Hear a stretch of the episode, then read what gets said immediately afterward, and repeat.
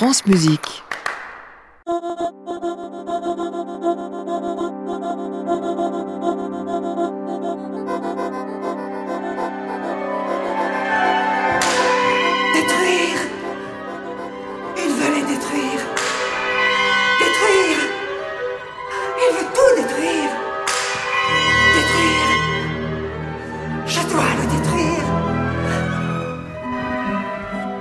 Bonsoir Laurent Petit-Girard. Bonsoir. C'est un opéra très fort que, que ce gourou. Oui, parce qu'évidemment la manipulation mentale c'est un c'est un sujet fondamental. Vous savez, j'ai toujours été dans le besoin d'exprimer dans un opéra euh, autre que une légende. C'est pour ça que quand euh, le premier opéra c'était Elephant Man, certains ont pensé que j'allais comme ça avoir une inspiration liée au film, je sais pas quoi. Pas du tout. C'était pour parler de l'exclusion.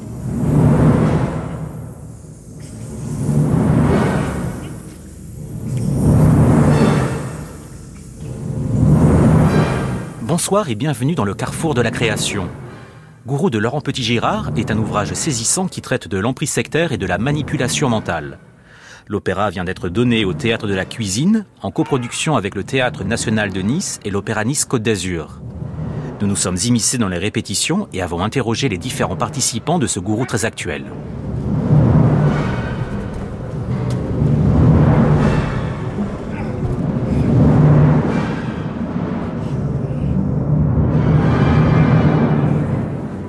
Vous êtes le directeur de l'Opéra de Nice. Quelle est la spécificité de, de Gourou dans la saison? Ben, C'est une euh, coproduction inédite entre l'Opéra de Nice et, le Théâtre de Nice. Euh, il est rare que les opéras collaborent comme ça avec euh, les théâtres dramatiques. C'est un centre dramatique. Et depuis très longtemps, on avait envie avec Muriel Mailletot de collaborer sur un opéra. Nous euh, cherchions lequel et puis euh, Laurent Petit-Girard, qui euh, m'a rencontré lors de ma nomination, m'a dit écoute Bertrand, j'ai créé un opéra en 2018 qui est Gourou et j'avais imaginé de créer cet opéra à l'époque pour l'Opéra de Nice. Vous avez dirigé la Comédie Française et la Villa Médicis, vous êtes directrice du Théâtre National de Nice et pourtant c'est votre première mise en scène d'opéra. Oui, euh, c'est une proposition de Laurent Petit-Gérard. Muriel Mayette-Holtz. C'est vrai que je, j'avais une grosse pression, mais au fond, c'est d'une certaine façon plus facile qu'au théâtre parce que le temps est donné. Parce que tu n'as pas à gérer le rythme. Il fait partie de la contrainte. Et une contrainte, elle est toujours très euh, créative. Il y a la contrainte de, de jouer dans un théâtre euh, magnifier la musique de toute façon. Laurent Petit-Gérard, bien sûr, parce que c'est le compositeur avant d'être le chef d'orchestre. Mais en fait, le projet, il est de rendre accessible l'opéra, le fait de le d'être sur un sol partagé avec le public, le fait d'avoir les chanteurs devant euh, l'orchestre lui-même, les instruments, et de laisser toute la place à la fable, c'est une façon de se dire, ben, finalement, même si c'est la première fois que on a accès à l'opéra, c'est pas si difficile.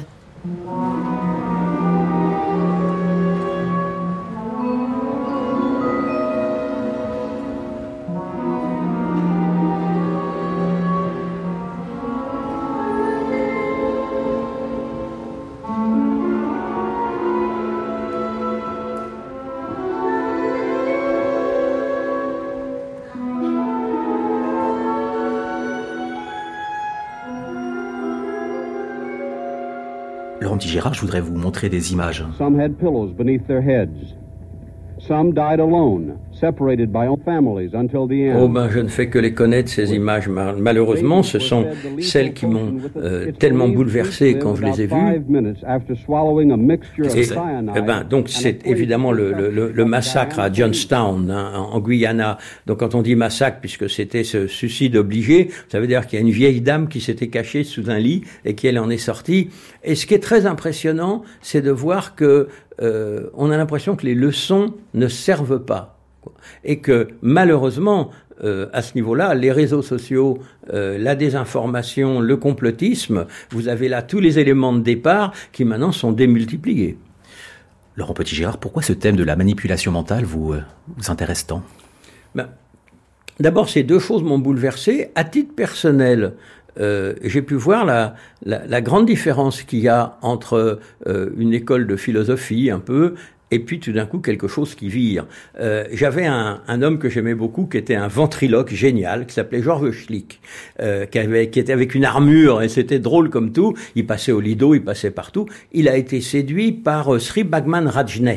C'était la, la, la fameuse secte orange. Ils lui ont tout pris.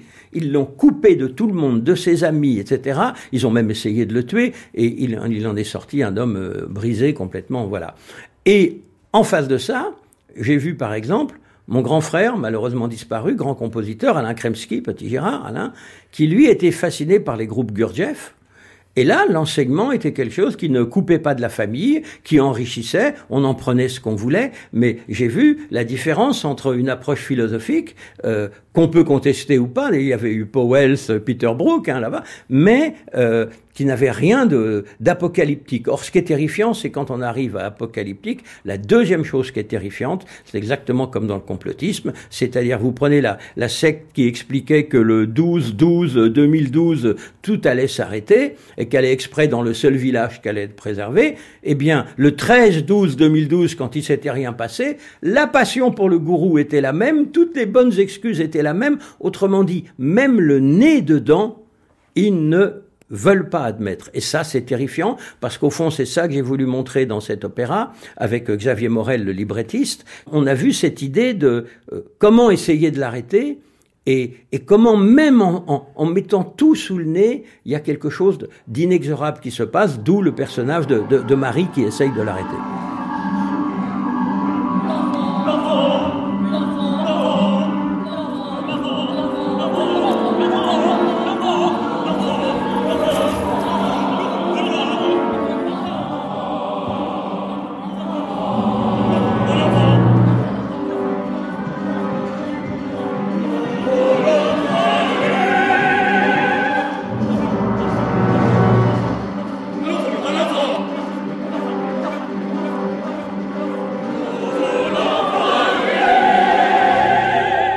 Aussi au, temple solaire avec cet enfant cosmique.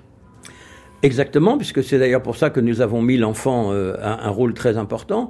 Vous savez, le temple solaire, c'était quelque chose de tellement différent. Jim Jones, des gens euh, euh, de pauvres noirs américains euh, avec très peu de culture qui ont été manipulés et emmenés le temple solaire, mais c'est des bons bourgeois euh, suisses, canadiens, français, c'est des gens qui sont censés avoir une bonne, une, bonne lisibilité des choses et qui vont se laisser embringuer. Et quand on parle du temple solaire, il faut toujours rappeler, euh, puisqu'au moment où j'ai commencé à écrire Gourou, j'ai appelé Michel Tabachnik en lui disant Michel, à chaque fois qu'on me posera des questions, sur cet opéra, je rappellerai que tu as été innocenté trois fois dans trois juridictions. Parce que je trouve qu'on a fait un procès à cet homme. Et je crois qu'il apparaît. D'abord, il était dans une grande carrière de chef d'orchestre et il y était très peu.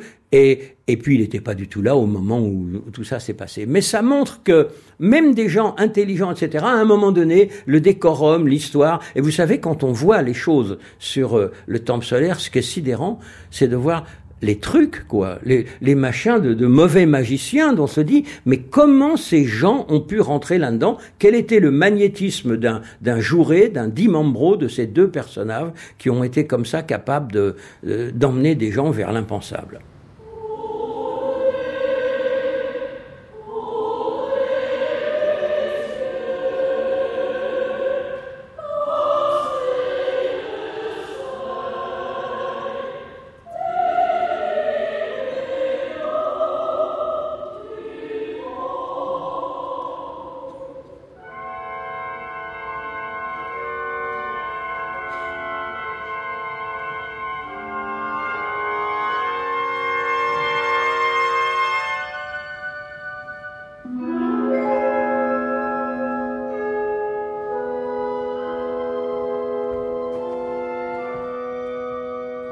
La mise en scène de Damien Cruden lors de la création Pologne imaginait une sorte de prison rétrofuturiste façon Matrix. Vous, vous avez choisi une option plus réaliste Oui, d'abord parce qu'encore une fois, là, il y a la contrainte de l'espace et que on va, on va avoir l'occasion de le développer. Mais Muriel Mayette Holz. Le projet, c'est quand même de s'adapter à n'importe quel lieu.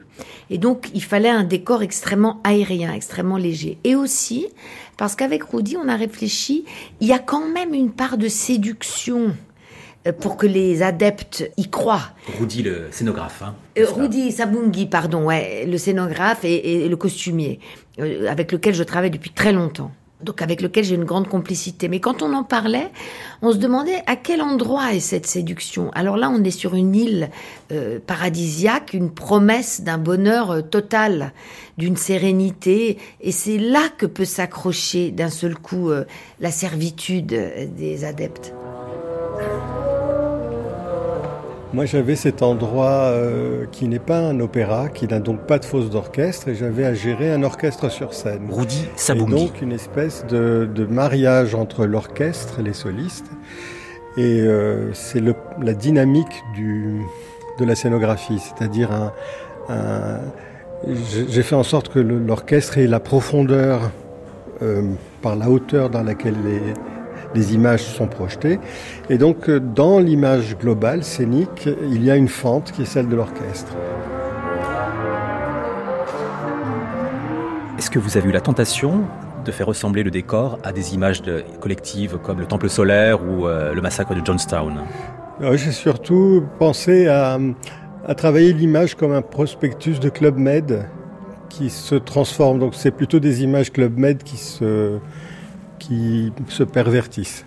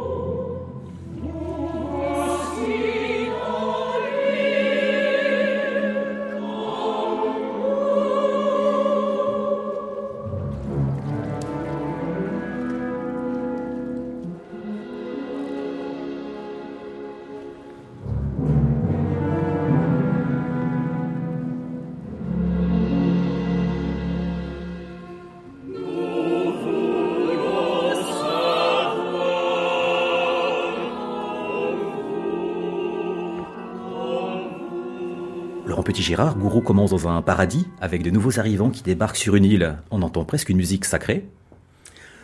Y avait l'idée. D'ailleurs, elle a dit une chose très drôle. Muriel, elle a dit j'ai presque envie que ce soit comme une arrivée au club Med, quoi. C'est-à-dire mettre des guirlandes, venez, tout est gai, tout va être beau, etc.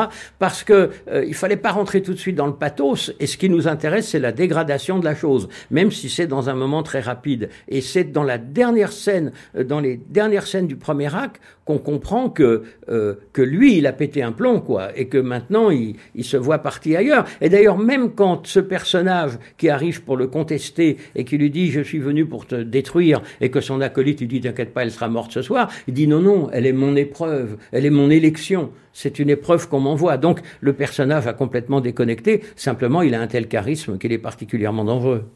Dans Gourou, la place du cœur est fondamentale. Comment traitez-vous le cœur dans l'ouvrage?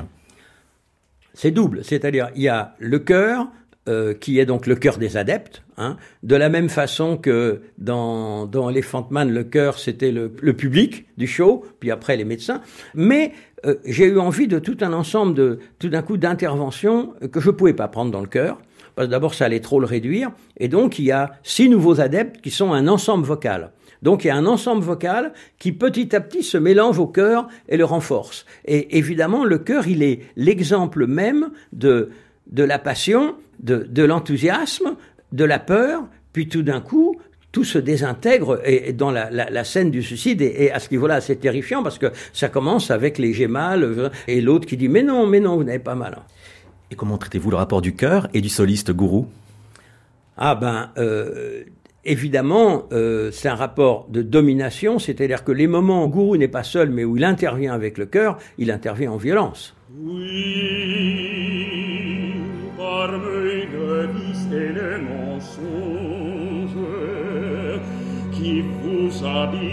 tous encore. Je vous offre la chance promise. Car l'immensité de l'avenir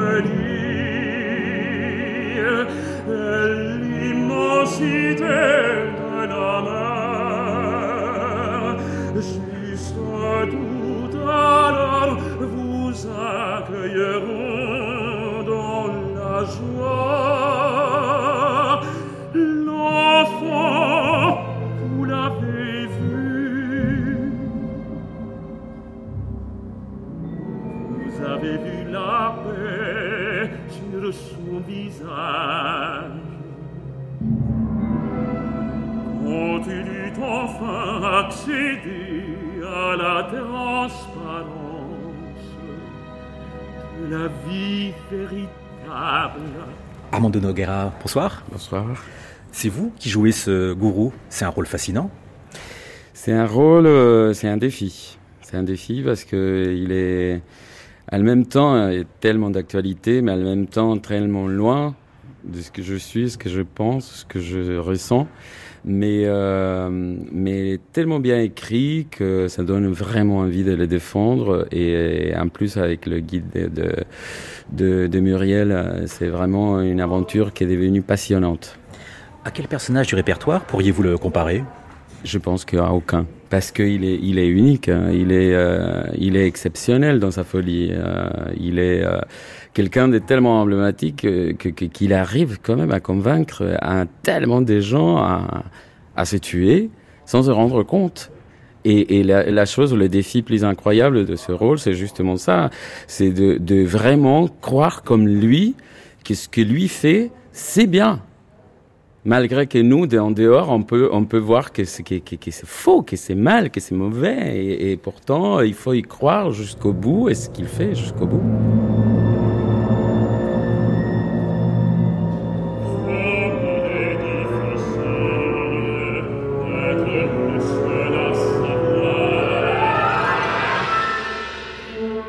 Comme il est difficile d'être le seul à savoir. Qu'est-ce que vous en pensez? Une grande phrase philosophique euh, qui, qui, je pense qu'on est confrontés tous à, un moment donné à ça, non? À un moment donné, euh, Krishnamurti disait que il fallait oser se regarder dans le miroir et voir la beauté, mais aussi les choses mauvaises de, de chacun. Et se regarder et identifier les, mauvaises choses en soi, c'est un défi extraordinaire parce que il faut commencer pour ça pour pouvoir changer. Il y a un basculement dans l'ouvrage. Au début, on peut dire que c'est un escroc. Et puis finalement, il finit par croire à ces, choses à lui. Je pense que c'est un peu la vision qu'on partage avec Muriel. C'est quelqu'un qui, du début, il croit. Il croit absolument à ça, mais il a un ego tellement démesuré que, que la seule chose qui l'importe, c'est d'être aimé. Et lui, il s'en fout de l'argent, il s'en fout euh, de tous les, les manigances qui peuvent faire ses, ses amis escrocs euh, dans lui. Moi, en tout cas, la seule façon de pouvoir défendre ce rôle, c'est vraiment me dire que, comme lui, je crois du début jusqu'à la fin à cette substance euh, universelle qui va changer le monde.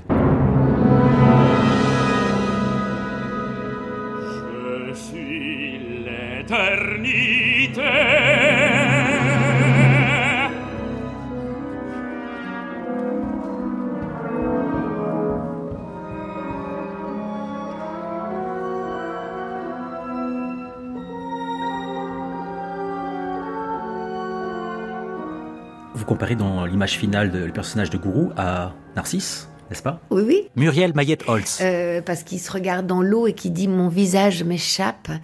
Euh, comme on se regarderait dans un miroir, je pense qu'il y a des tas de mythes dans le mythe de Gourou. Et ce thème, la puissance qu'on peut avoir sur l'esprit de l'autre, sur l'âme de l'autre, il existe dans notre société un peu partout. Et, et il a traversé toutes les tragédies euh, du monde depuis la nuit des temps. Et donc, euh, comme ils boivent le fameux breuvage, le poison, et qui donne de l'eau de mer dans l'espoir euh, de se débarrasser euh, de toute euh, substance euh, terrienne pour accéder au paradis, hein, parce que c'est la quête euh, de tous les adeptes.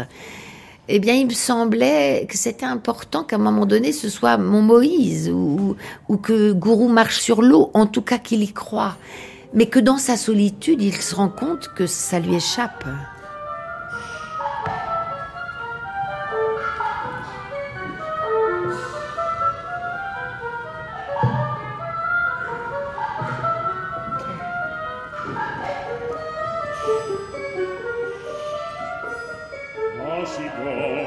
Chante pas. Je ne chante pas. Pourquoi ne chantes-tu pas? Pourquoi chanterais-je? En effet, pourquoi, pourquoi, pourquoi, pourquoi, pourquoi Qui es-tu? Marie. Et cela te suffit? Oui.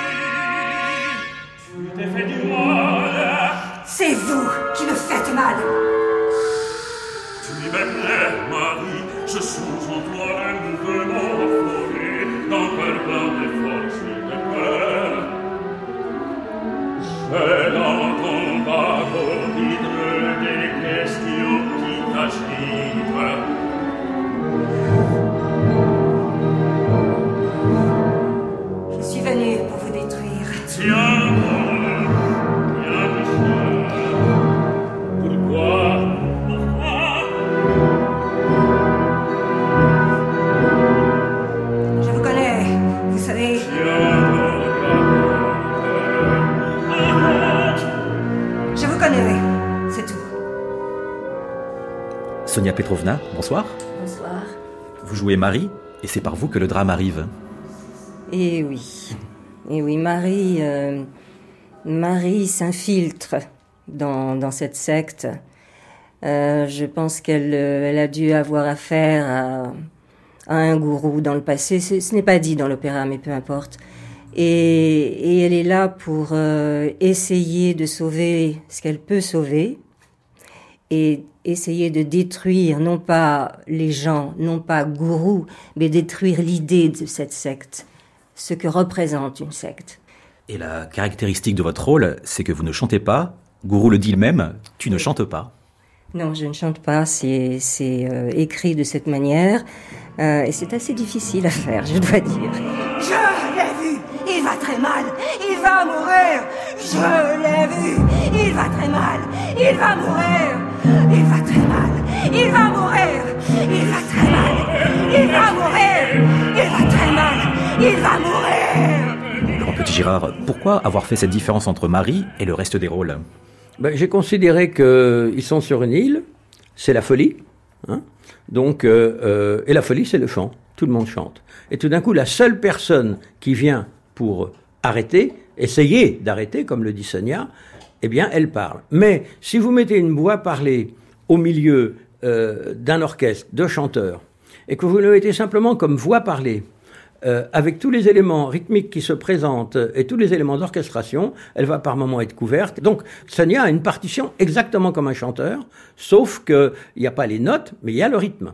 Non, euh, elle elle va pas dire non, écoutez plutôt ce qu'il ce qu'il a à dire. Elle va dire non, écoutez plutôt ce qu'il a à dire. Écoutez plutôt ce qu'il a à dire. Et pendant qu'elle dit ça, il y a un woodblock qui fait clac, tac, tac, tac, hein, ou des, ou des, ou des Chinese blocks. Et, et donc, si elle n'est pas parfaitement en place, ça va pas. Donc, euh, c'est c'est amusant d'ailleurs, parce que comme ça, ça, me permet de la taquiner de temps en temps. Et, je dois avouer que c'était pour moi quelque chose d'essentiel, avec quelques moments, quelques moments où la, parole est libre, mais encadrée par des mesures, c'est-à-dire qu'elle sait exactement où la placer, mais j'ai pas voulu non plus euh, aller plus loin. Et c'est toute la difficulté, c'est extrêmement difficile, c'est de retrouver un naturel alors que vous avez une écriture rythmique euh, imposée. Muriel Mayette-Holtz. Marie est interprétée par Sonia Petrovna, elle parle. Comment avez-vous travaillé ce rapport entre parler et chanter dans l'opéra Gourou? Alors c'est sans doute elle qui a la partition la plus compliquée parce que euh, euh, il y a quand même des contraintes de rythme et qu'on a une tendance à se laisser emporter, euh, même si on chante pas, avec une intonation anormale. une intonation de chanteur, c'est-à-dire ne plus fermer ses sens, être uniquement obsédé par le rythme. Alors j'essaie de la tenir justement dans le contrepoint qu'elle donne à l'opéra, et donc de rester concrète. Concrète, et comme tous les acteurs, à mon sens, sur un plateau, surtout de ne pas expliquer ce qu'elle dit, de le dire. Laurent Petit-Girard et Sonia Petrovna sont, sont mariés. Est-ce que selon vous, Gourou parle du couple? Ah, il pourrait parler du couple, mais il parle surtout de l'emprise qu'on peut avoir l'un sur l'autre. Et un couple, c'est plus de l'amour que de l'emprise normalement. En tout cas, c'est pas, euh, ça ne reflète pas le leur, leur couple. Ils sont chacun avec des personnalités très différentes. Euh, Laurent a un talent immense de compositeur, mais aussi, puisque c'est mon, mon secrétaire perpétuel à l'Académie des Beaux-Arts, il a le talent, parce qu'il aime les gens, de les mettre ensemble. Sonia, c'est une, une actrice, une, danseuse, elle est plus dans une construction solitaire. Et ils sont très différents et ce sont deux merveilleuses personnes. Muriel Bayet-Holz, vous venez d'évoquer l'Académie des Beaux-Arts. Est-ce que Laurent Petit-Girard se comporte comme un gourou? Non, je pense que c'est exactement le contraire et que c'est sans doute pour ça que ça l'intéresse. Parce qu'il est confronté dans ce milieu parisien euh, culturel euh, par des personnalités très fortes, en tout cas à l'Académie des Beaux-Arts, mais dans tout le, milieu des artistes. Et, et peut y avoir des gens qui dérapent ou en tout cas qui voudraient prendre possession de l'autre. Euh, et convaincre trop euh, jusqu'à déformer. C'est tout à fait le contraire, Laurent, mais je crois qu'il est comme, comme nous tous très fasciné par ce pouvoir euh, euh, qui est quand même un pouvoir humain. Laurent Petit-Girard, je ne peux pas m'empêcher de vous poser cette question. Vous êtes secrétaire perpétuel de l'Académie des Beaux-Arts, donc vous êtes musicien. Comment réagissez-vous? Est-ce que vous êtes un gourou? Ah non, surtout pas. D'abord, il y a une très bonne chose, c'est que vous savez, le, secrétaire perpétuel de l'Académie des Beaux-Arts, il est, il est élu. Et il est élu euh, euh, à bulletin secret. Hein et tous les six ans, euh, avant c'était perpétuel, perpétuel, on a jugé que c'était tous, il y a quelques années avec un, un, un, confrère précédent qui était quand même très fatigué, on a pensé qu'il était désormais nécessaire de remettre ça sur le tapis tous les six ans, élection. Et alors, euh, euh, non, non, j'ai même pas un commando tchétchène pour essayer d'influencer les, les, votes. Et ceci dit, il y a un côté effectivement euh, inquiétant, c'est que la dernière fois, j'ai été réélu à l'unanimité à bulletin secret. Alors, comme en Corée du Nord. Oui, comme en Corée du Nord. C'est un tout petit peu inquiétant, mais enfin, ça a fait sourire mes confrères. L'enfant. L'enfant. C'est un enfant. C'est un enfant. Il va mourir. Vois-tu cela Il est presque mort. Me crois-tu donc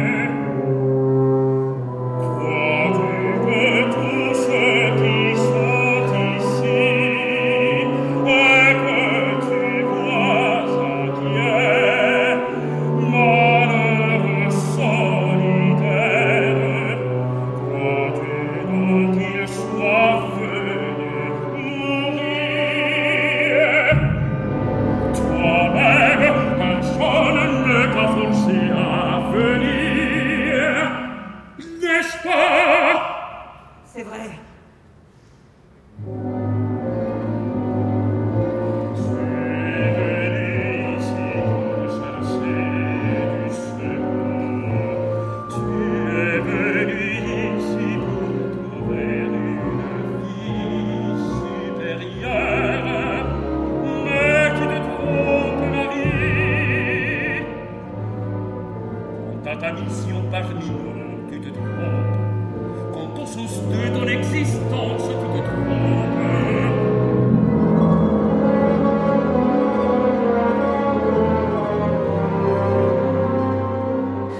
Sonia Petrovna, Marie dit Je suis venue pour vous détruire. Oui, oui, elle est, elle est effectivement venue pour détruire tout ça, mais, mais elle, euh, elle est au départ, euh, je dois dire, surprise de voir tant de, tant de gens qui ont l'air comme ça heureux. En fait, ils sont tous préparés, ils ont bien travaillé pour euh, arriver à accueillir tous les adeptes, tous les jeunes adeptes qui arrivent, dont moi. Et, et la séduction de, de gourou sur les êtres, y compris sur elle au départ, la, la bouscule un peu. Mais au moment, à partir du moment où elle voit l'enfant, là, c'est terminé, parce que c'est une guerrière. Et donc, elle va faire ce qu'elle, ce qu'elle a décidé de faire. Et elle va jusqu'au bout. Marie est un personnage d'une immense solitude? Oui, complètement. Complètement, elle est seule et euh, elle est venue seule. Alors elle peut venir avec euh, des compagnes et des compagnons pour l'aider, mais pas du tout. Elle a, elle a fait cette, euh, cette démarche, on ne sait pas pourquoi, toute seule. Et donc, euh, elle se rend compte qu'il faut qu'elle aille jusqu'au bout. Elle va tout donner, y compris sa vie, si cela arrivait. Elle le ferait. Voilà, c'est comme ça.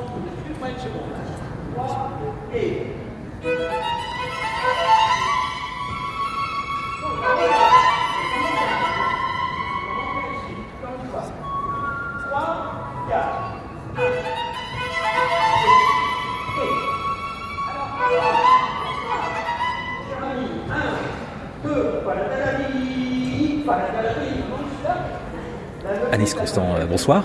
Bonsoir. Vous interprétez euh, un air qui est au centre de l'opéra Gourou. Cela commence par cette phrase Il faut que je la dise. Tout à fait. En fait, euh, dans cet opéra, il n'y a que le personnage d'Iris qui a le privilège d'avoir un si bel air développé qui dure environ 7 minutes. Et il commence par J'ai laissé mourir mon enfant. Et ensuite, cette phrase, il faut que je la dise et la redise encore. C'est-à-dire, il faut que vraiment que je prenne conscience de l'affrosité de la scène qui s'est passée sous mes yeux à la fin de l'acte 2, que l'enfant que j'ai eu avec Gourou a été complètement sacrifié euh, tout à fait par, euh, Par sa folie. Par sa folie, exactement. Iris, sûrement, est consciente que son, euh, son enfant mourra, mais au moment de cette ère-là, elle a conscience qu'il a été complètement sacrifié sous ses yeux. Dans la mort, elle ira retrouver son fils. Elle va aller mourir de sa façon à elle en, en allant rejoindre son fils. Cet air peut s'inscrire au répertoire, je pense. Musicalement, il, Complètement. il rappelle quels autres ouvrages du répertoire? Moi, je trouve qu'il y a des, euh, réminiscences, euh, notamment du dialogue des Carmélites de Poulenc. que Je trouve qu'il y a des, euh, des couleurs sonores qui s'en rapprochent complètement. Ce côté, ce côté syllabique et cette, cette façon aussi assez pure de dire les choses simples, simples et pures, qui rejoignent tout simplement la manière dont on pourrait le dire en tant que personne, en tant que, en tant que femme. Et c'est extrêmement bien, bien retranscrit.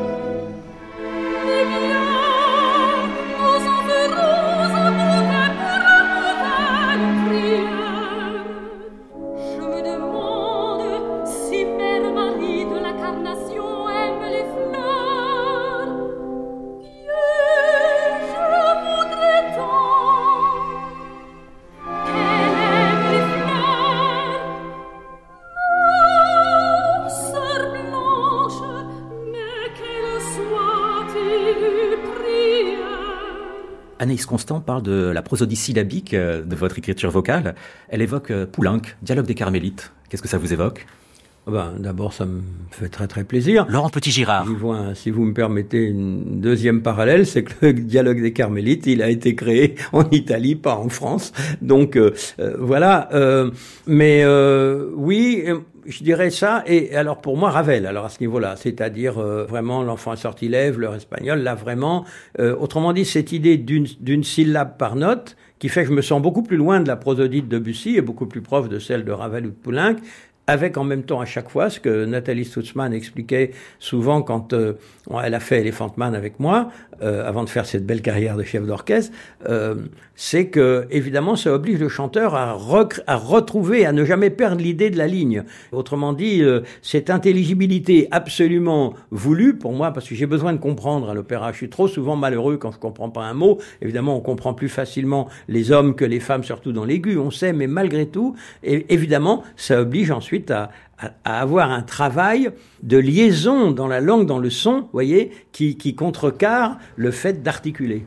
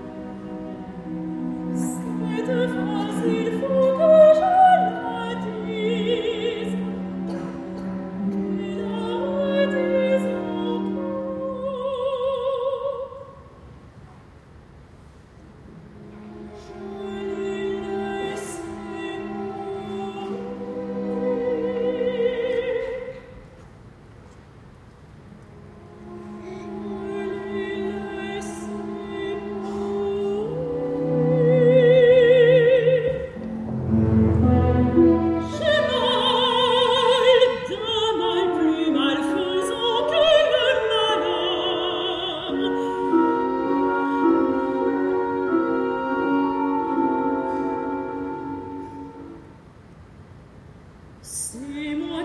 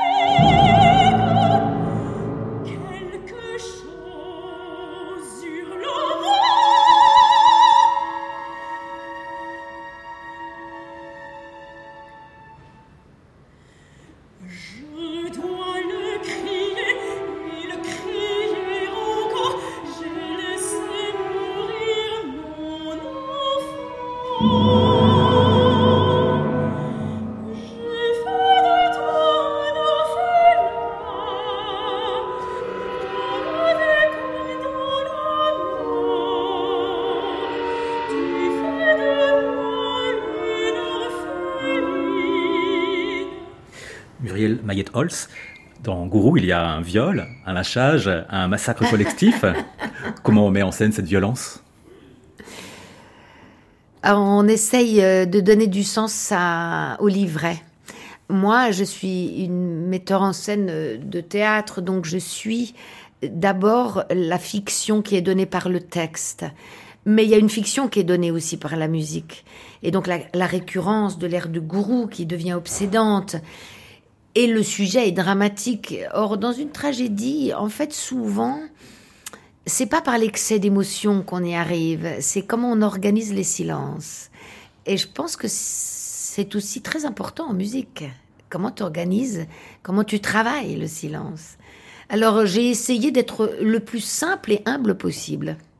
L'action se précipite à la mort de l'enfant, Gourou précipite ses fidèles vers la mort. Sonia Petrovna, c'est là où euh, Marie essaye d'agir et de libérer les, les fidèles. Oui, elle va les chercher, elle va les réveiller, elle va essayer de leur montrer cet enfant et de leur expliquer ce que c'est, ce que c'est exactement. Mais ça ne marche pas.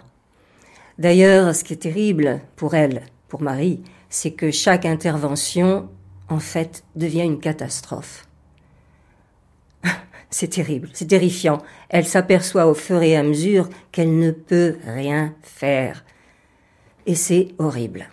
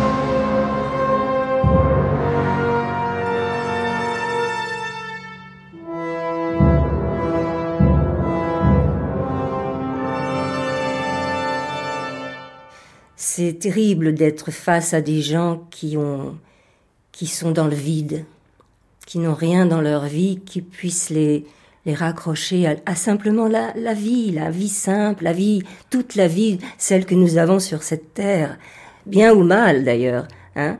Et, et ça, c'est c'est absolument effroyable. C'est une euh, vision de, sur l'humanité qui est euh, très très très très forte et, et monstrueuse. Allez-y maintenant, vivez. Non, arrêtez. Écoutez-moi. Vivez, vivez. Non, attendez. Vivez, vivez. Je vous en supplie. Vivez. Vous ne boirez pas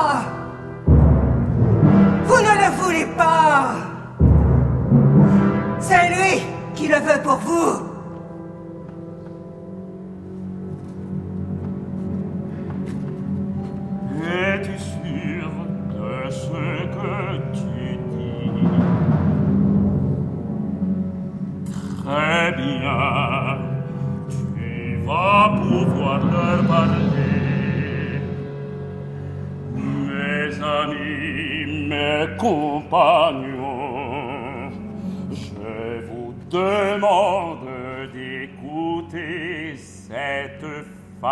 femme.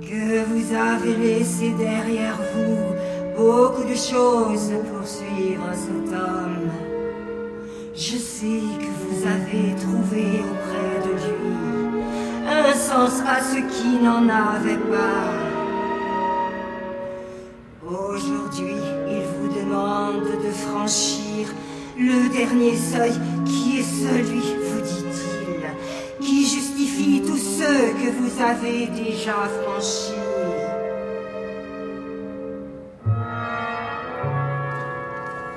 Je sais tout cela. aussi que vous êtes sincère. Mais je vous en conjure, ouvrez les yeux. Tout cela n'est qu'illusion. Il vous a mené ici, dans cette île, qui n'est rien d'autre qu'une île, juste un trou dans la mer, comme en vous-même.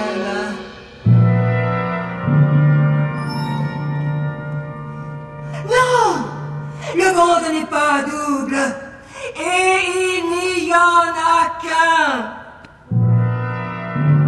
Ce que dit Sonia est, est tellement important parce qu'effectivement, Laurent Petit-Girard. plus ça avance, et, et- et moins ça marche. Alors, il y a eu deux choses. D'abord, dans son air, euh, le grand air de fin, où elle essaye de, de les arrêter, et où il leur dit Je sais que vous êtes là depuis longtemps, entièrement doublé par l'alto solo, pour donner l'impression presque qu'elle chante, qu'il y ait ce trouble. Et je dois que Sonia a, a fait quelque chose qui m'a fait changer la partition. hein. C'est que à la fin, euh, Gourou euh, veut qu'elle boive. Elle lui dit euh, non non, euh, toi le premier, euh, il faut que quelqu'un te regarde. Et donc Gourou à ce moment-là va dire oui, euh, moi le premier et toi ensuite. Et, à ce, et elle chante. Et à ce moment-là, alors que c'était pas prévu, elle chante. Et c'est formidable parce que le fait qu'elle chante, tout d'un coup, ça permet le jeu de scène de Gourou qui a l'impression de l'avoir séduite. Ça y est, qu'elle est. Et donc là, il peut boire le poison. C'est-à-dire que c'est extrêmement habile. Moi, je me suis posé la question si elle allait pas devenir euh, directrice d'une autre secte. Oh, oh, non, non, non, non. Non, non, non, elle a, heureusement, elle a, elle a l'éveil quand même. Elle est, elle voit ce qui se passe. Elle est solide là-dessus, sur cette pensée-là. Je veux te voir, toi aussi, affronter le voyage. Il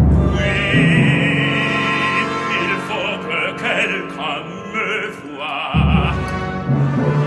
Il faut que tu me regardes. Regarde-moi. Je te regarde, ne crains rien. Je te regarde. Moi le premier, et toi ensuite. Toi le premier et moi ensuite.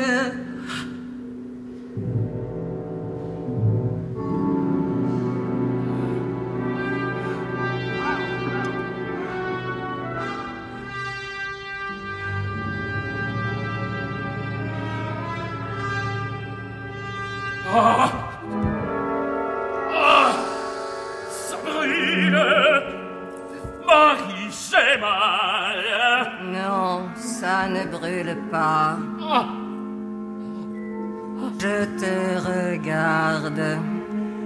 Et l'éternité aussi te regarde.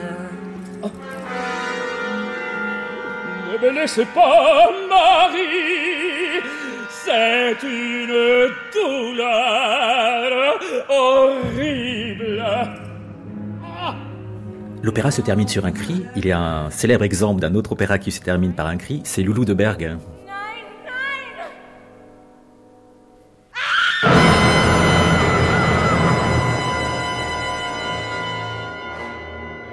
Eh bien, je dois vous avouer que je, je ne m'en rappelais pas. Euh, J'avais vu une. Je crois que c'était une mise en scène de Chiro, je suis pas sûr, mais c'était dirigé par Boulez. C'était absolument formidable. C'était le type de musique qui lui allait parfaitement. Et c'était très impressionnant. Euh, oui, vous savez, j'étais à la fin. Bon, au milieu des cadavres, même lui est mort, elle est là. Euh, avec euh, Xavier Morel, le librettiste, on avait tout de suite oublié l'idée d'une façon ou d'une autre qu'elle allait boire aussi. Non, il était évident qu'elle restait vivante. Et je me suis dit comment alors? J'ai les mes contrebasses qui terminent, fa dièse sol en une, seconde comme ça qui frotte, puis tout d'un coup il n'y a plus que le sol et ça s'en va. Oui. Ou bien alors j'ai la version euh, comme dans Elephant Man, euh, tada, espèce de révolte par rapport à tout ce qui s'est passé, pop, pop. J'avais pas envie des deux. Je me suis dit la seule chose qui peut se passer à la fin, c'est un cri. Et d'ailleurs dans la partition d'orchestre, il est écrit que le cri fait partie de la partition et que j'interdis toute représentation de cet opéra qui ne finirait pas par ce cri. Sonia Petrovna, euh, votre cri est assez particulier. Il est à la fois d'une grande force et d'une grande tristesse. Et moi, je me suis posé la question, c'est juste pour, euh, pour vous interroger, s'il n'y avait pas une forme de, de soulagement? Non, pas du tout. Il est, il vient d'ailleurs. Enfin, normalement, si j'arrive, voilà. Bref, je ne sais jamais comment comment ça va se passer, mais mais c'est un cri qui vient d'ailleurs. C'est un cri de à la fois de rage, de désespoir, mais il n'y a pas de haine. C'est un cri euh, sur l'humanité, sur nous les êtres humains sur ce qui se passe. Sur, sur... D'ailleurs, ça fait référence à, si on regarde bien, ce qui se passe partout. C'est voilà, c'est cette chose que pourquoi, pourquoi? Je veux dire, c'est- voilà, c'est l'humain qui qui meurt.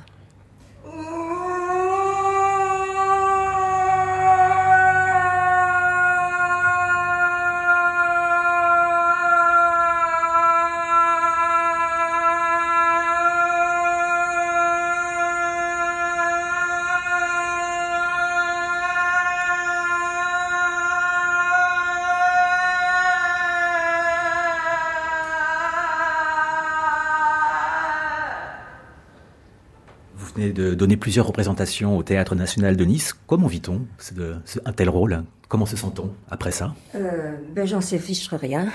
Excusez-moi. non, non, je travaille. euh, voilà, je me concentre sur ce que, ce que je dois faire. Enfin, j'essaie. C'est tout. Et vous, Laurent Petit-Girard, vous avez passé trois ans à écrire cet opéra. Comment vous en êtes sorti? Parce que c'est absolument terrible comme, comme opéra et comme musique. Mais écoutez, euh, j'avais tellement envie de le faire. D'abord, ce qui était intéressant, c'est que mon fils Tristan Petit-Girard, c'est un, un auteur et metteur en scène de théâtre. Euh, donc je suis très fier parce qu'il est moliérisé et tout. Et d'ailleurs, j'écris avec lui mon troisième opéra en ce moment. Je commence. Qui parlera de quoi? Houdini.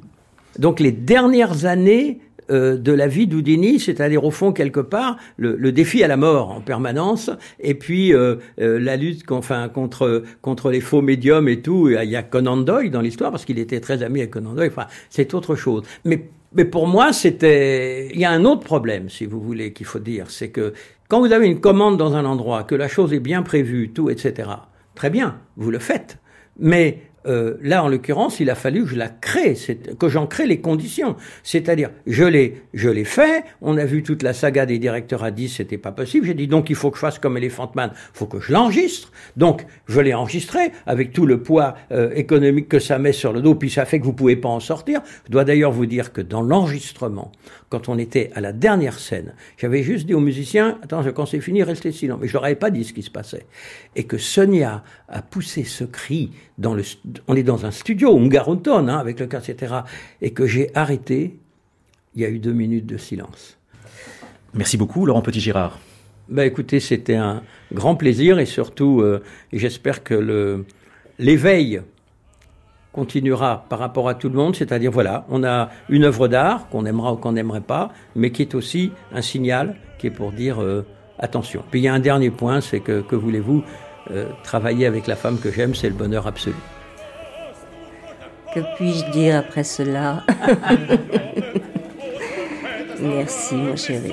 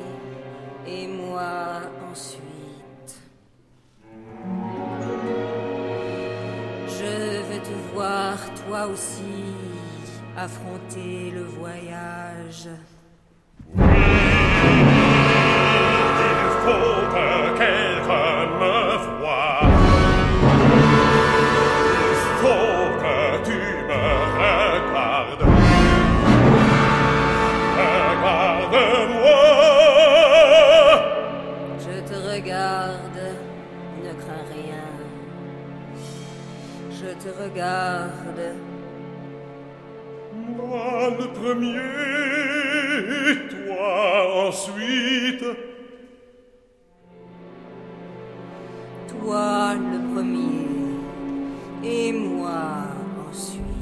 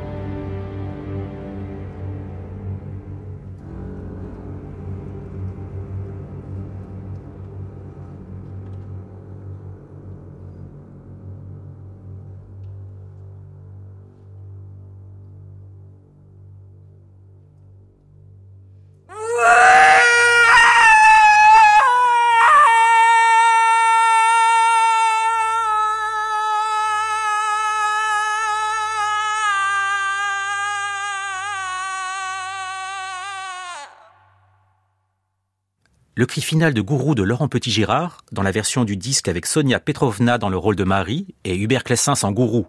Le chœur et l'orchestre symphonique de Budapest sont dirigés par le compositeur. Un grand merci aux équipes du Théâtre National de Nice et de l'Opéra Nice Côte d'Azur pour leur accueil. Attaché de production, Colline Redon, mixage, Bruno Mourlan, prise de son, Christian Lahondès, une émission réalisée par Fanny Constant. À réécouter sur francemusique.fr.